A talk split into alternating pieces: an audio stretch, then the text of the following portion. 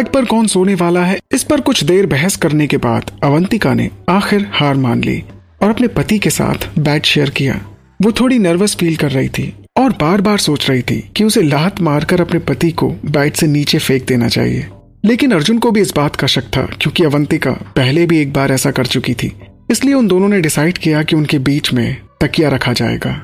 अपने बीच में ढेर सारे तकिए रख के अब अवंतिका चैन की नींद सो सकती थी। अवंतिका को अपने दिन के खाने के बाद एक अच्छी झपकी लेने की आदत थी, और इसके बाद वो दिन में काफ़ी देर से उठती थी। उस दिन भी कुछ ऐसा ही हुआ। उस दिन भी वो काफ़ी देर तक सोती रही, जबकि अर्जुन उसके साइड में लेटे हुए, उसके बारे में कुछ सोच रहा था।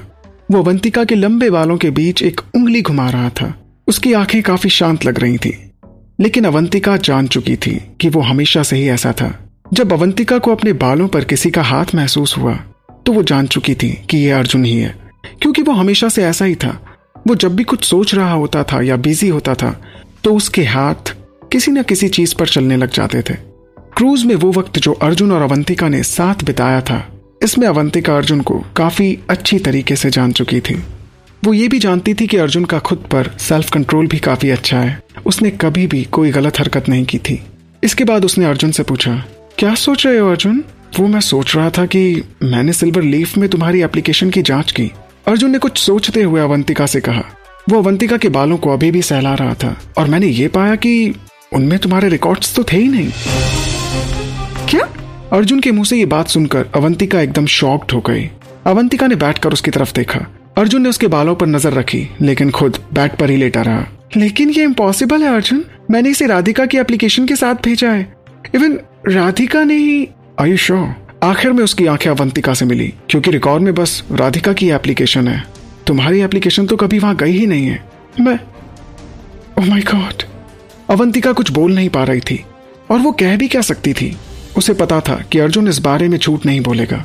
वो अच्छी तरीके से याद कर सकती थी कि उसने एप्लीकेशन फॉर्म भरने के बाद बहुत एक्साइटमेंट के साथ उसे राधिका को दे दिया था, ताकि वो अपने फॉर्म के साथ उसका फॉर्म भी जमा करा दे। तो क्या एक बार फिर उसकी एक्स बेस्ट फ्रेंड ने उसके साथ धोखा किया था?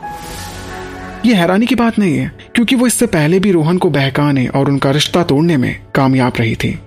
ये सोचते सोचते अवंतिका की आँखों से आँसू आने लगे। हे अवंतिका, तुम रो क्यों रही हो? अर्जुन की आवाज़ ने उसे अपने ख्यालों से बाहर निकाला। तब उसे इस बात का एहसास हुआ कि वो सच में रो रही थी। शिट तम जिसने भी ये कहा है कि एक सबसे अच्छा दोस्त अपने दोस्त का कभी बुरा नहीं चाहता, झूठ ही कहा क्योंकि यहाँ एक ऐसी दोस्त थी जिसने कभी भी अवंतिका के लिए कुछ अच्छा किया ही नहीं था। लेकिन फिर अवंतिका को इस बात का एहसास हुआ कि यहाँ उसकी दोस्ती एक तरफा थी, क्योंकि शायद राधिका ने उसे कभी अपना दोस्त माना ही नहीं था। और एक इंसान के बारे में उसका कहना ही क्या, राधिका ने एक आदमी के लिए अपने बचपन की दोस्ती तक खत्म कर दी थी। वे स्कूल में मिले थे और पंद्रह साल से दोस्त थे। अवंतिका के पेरेंट्स की डेथ के बाद राधिका, उसकी पहली दोस्त थी। उसने उसकी लाइफ में एक बुरे दौर से गुजरने में बहुत मदद की थी। उसे लगा कि वे करीब थे। ये साफ़ था कि रोहन के सीन में आने पर वो दोनों अलग हो गईं। अवंतिका ने अपने आँसू पहुँचे मैं ठीक हूँ, बस थोड़ी परेशान हूँ कि वो इतना नीचे भी गिर सकती है। देखो अवंतिका प्लीज़ रो मत। उसके बारे में भूल जाओ। उसने अपना रास्ता खुद चुना है। तुम्हें बस उस पर ध्यान देना चाहिए जो फ्यूचर में तुम्हारा इंतज़ार कर रहा है। अर्जुन ने कहा, वैसे क्या तुम कुछ समय के लिए मेरी टेम्परेरी असिस्टेंट बन सकती हो? केवल ये देखने के लिए कि मेरा सारा शेड्यूल समय पर हो रहा है या नहीं। मुझे किसी काम में देर तो नहीं हो रही। ओह, ज़रूर, मुझे कोई प्रॉब्लम नहीं है। लेकिन मुझे लगता नहीं कि मैंने इस ट्रिप के लिए बिज़नेस कैजुअल कपड़े भी पैक किए हुए हैं।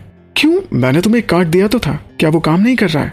ओह, वो ब्लैक कार्ड जो तुमने मुझे शादी के दिन दिया था। हाँ वही। हाँ वो काम कर रहा है। जानते हो? मैंने एयरपोर्ट में घूमते समय उसी से पिज्जा और चिकन लिया था। अवंतिका ने आँखों में एक चमक लेकर इसका जवाब दिया। वॉट अर्जुन ने जब उसे ये कार्ड दिया था तो उसे ये बिल्कुल उम्मीद नहीं थी कि अवंतिका उस कार्ड का उपयोग खाना खरीदने के लिए करेगी। कौन ऐसा इंसान होगा जो एक ब्लैक कार्ड से पहली चीज़ जो वो खरीदेगा, वो खाना होगी? जबकि अर्जुन अग्रवाल के रुतबे के हिसाब से उसकी पत्नी को खुद को अच्छा बनाने के लिए अब तक ढेर सारा पैसा खर्च कर देना चाहिए था। लेकिन उसने अभी तक ऐसा नहीं किया। अवंतिका को सिंप्लिसिटी काफ़ी पसंद थी। वो सिंपल रहना ही पसंद करती थी। अवंतिका वापस अपने बेड पर आ गई और अपनी आँखें बंद कर ली और चुपचाप लेट गई। उसका पेट फूल गया था। वो अपने पति को देख रही थी क्योंकि उसे फिर से भूख लग गई थी। एक लंबी चुप्पी के बाद आ, मेरे साथ बाहर चलो। ये सुनते ही अवंतिका की आँखें जल्दी से खुल गईं और वो अर्जुन की तरफ़ देखने लगी। बाहर चले? वैसे बाहर मुझे तुम्हारे साथ तुम्हारी पर्सनल असिस्टेंट बन के जाना है या फिर या फिर तुम मुझे डेट पर ले जा रहे हो? अवंतिका ने अर्जुन से पूछा। बाद वाला ज़्यादा अच्छा ऑप्शन है। अर्जुन ने जवाब दिया। हालाँकि अवंतिका ने मज़ाक में कहा था, लेकिन अर्जुन ने इसका काफ़ी सीरियस होकर जवाब दिया था, जिससे अवंतिका काफ़ी कंफ्यूज हो गई थी और उसे घूर रही थी। क्या आप सीरियस है? हाँ इसमें इतना सोचने की क्या बात है? तुम पत्नी हो मेरी? ओके फाइन चलते हैं। फिर अर्जुन अपनी घड़ी देखने लगा। अभी रात के खाने के लिए बहुत टाइम था। शायद वो थोड़ी देर के लिए वॉक कर सकते थे। ठीक है, वैसे भी जब तक तुम मुझे अच्छी तरीके से खिलाते रहोगे, तब तक मैं तुम्हारे साथ कहीं भी जाने के लिए मना नहीं करूँगी। अवंतिका ने खुश होकर अर्जुन से कहा डार्लिंग क्या तुम्हें सच में मुझे ये बात याद दिलाने की ज़रूरत है? अर्जुन ने अवंतिका से कहा, इसके बाद अवंतिका ने अपने सूटकेस से अपनी ड्रेसेस निकाली और तैयार होने के लिए बाथरूम में चली गई। आ, अवंतिका, क्या मैं तुम्हारी कुछ हेल्प करूँ? अर्जुन ने एक बार फिर से अवंतिका को छेड़ना शुरू कर दिया था। लेकिन अवंतिका भी कहाँ पीछे रहने वाली थी? वो बाथरूम से बाहर आई और अर्जुन को कहा यू नो अर्जुन? हाँ तुम एक नंबर के कमीने इंसान हो। I know Avantika. अर्जुन ने भी बेशर्मी के साथ जवाब दिया, तुम्हारा कुछ नहीं हो सकता। हम्म। और ये कहकर अवंतिका फिर से बाथरूम में चली गई। तू होता कैसे होता है जानना इश्क विश्क प्यार प्यार लफ्जों में कहा?